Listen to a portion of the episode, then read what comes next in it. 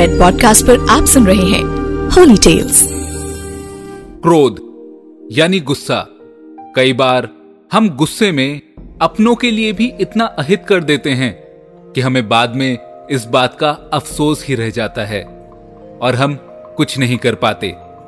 ऐसा ही हुआ रामायण काल में अहिल्या के साथ।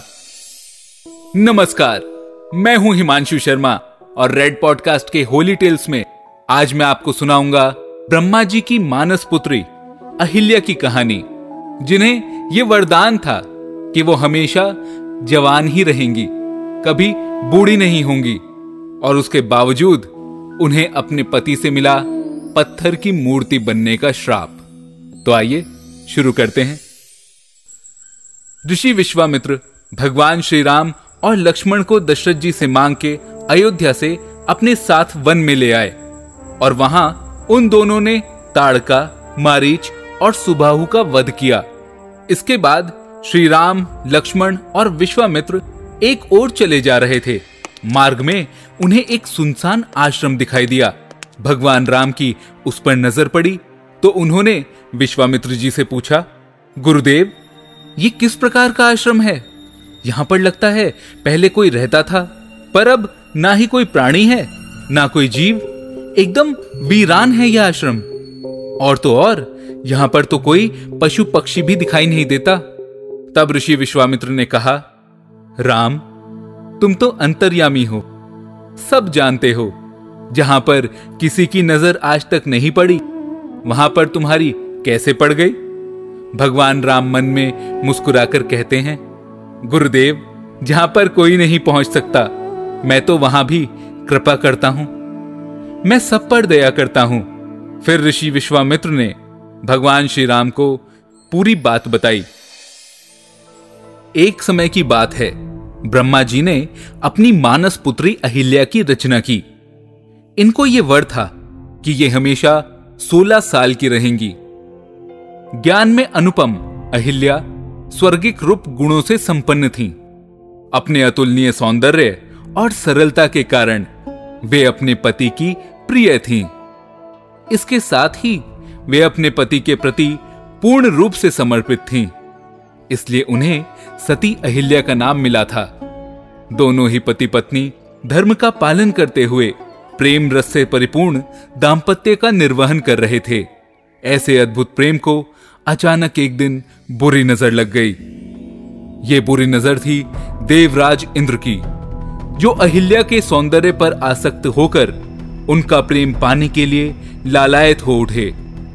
इंद्र को महर्षि गौतम की दैवीय शक्तियों और सामर्थ्यों का ज्ञान था। इसके साथ ही वे अहिल्या के प्रति निष्ठ होने के सत्य से भी परिचित थे। इंद्र के पास इन शक्तियों से पार पाने का सामर्थ्य नहीं था। पर वे किसी भी कीमत पर अहिल्या को भूलना नहीं चाहते थे। वे स्वयं को संयमित कर सही अवसर की प्रतीक्षा करने लगे। फिर समय अपनी गति से चलता रहा। और एक दिन महर्षि गौतम ने अहिल्या से कहा कि उन्हें एक विशेष सिद्धि की प्राप्ति के लिए कुछ समय वन में एकांतवास में तपस्या करने जाना है। अहिल्या ने उन्हें सहमति देते हुए उनकी प्रतीक्षा करने की बात कहकर विदा किया। ये पल इंद्रदेव देख रहे थे।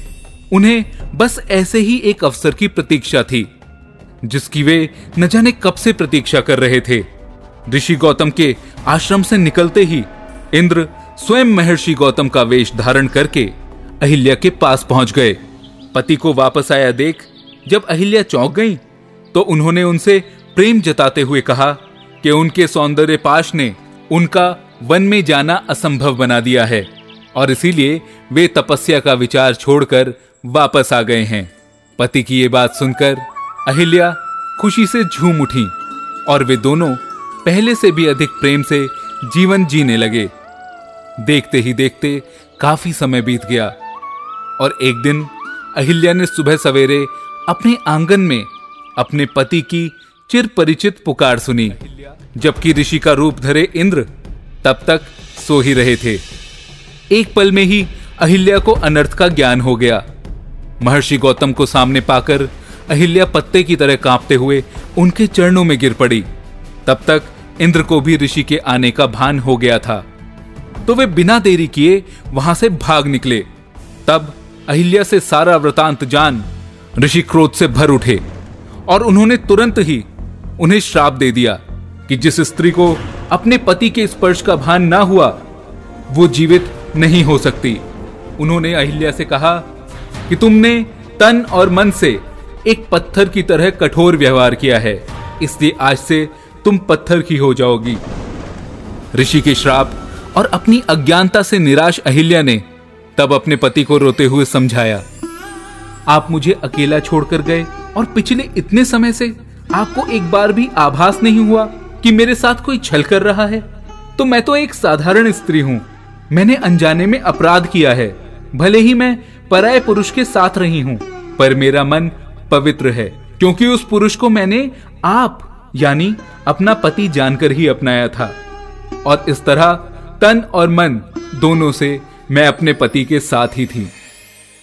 अहिल्या की ये बात सुनकर ऋषि उनसे सहमत हुए, पर तब तक बहुत देर हो चुकी थी, और वे, यानी गौतम ऋषि, अपनी पत्नी अहिल्या को श्राप दे चुके थे, जिसे वापस लिया नहीं जा सकता था। उन्हें इस बात का अनुमान था कि अहिल्या उतनी दोषी नहीं थी, लेकिन अब क्रोध के शांत होने का क्या ही फ़ायदा। इसलिए आश्रम से निकलने से पहले गौतम ऋषि अहिल्या की उस मूर्ति से ये कहकर गए कि एक दिन दशरथ पुत्र राम के चरण जब उनकी पत्थर की मूर्ति पर पड़ेंगे तो वे इस श्राप से मुक्त हो जाएँगी।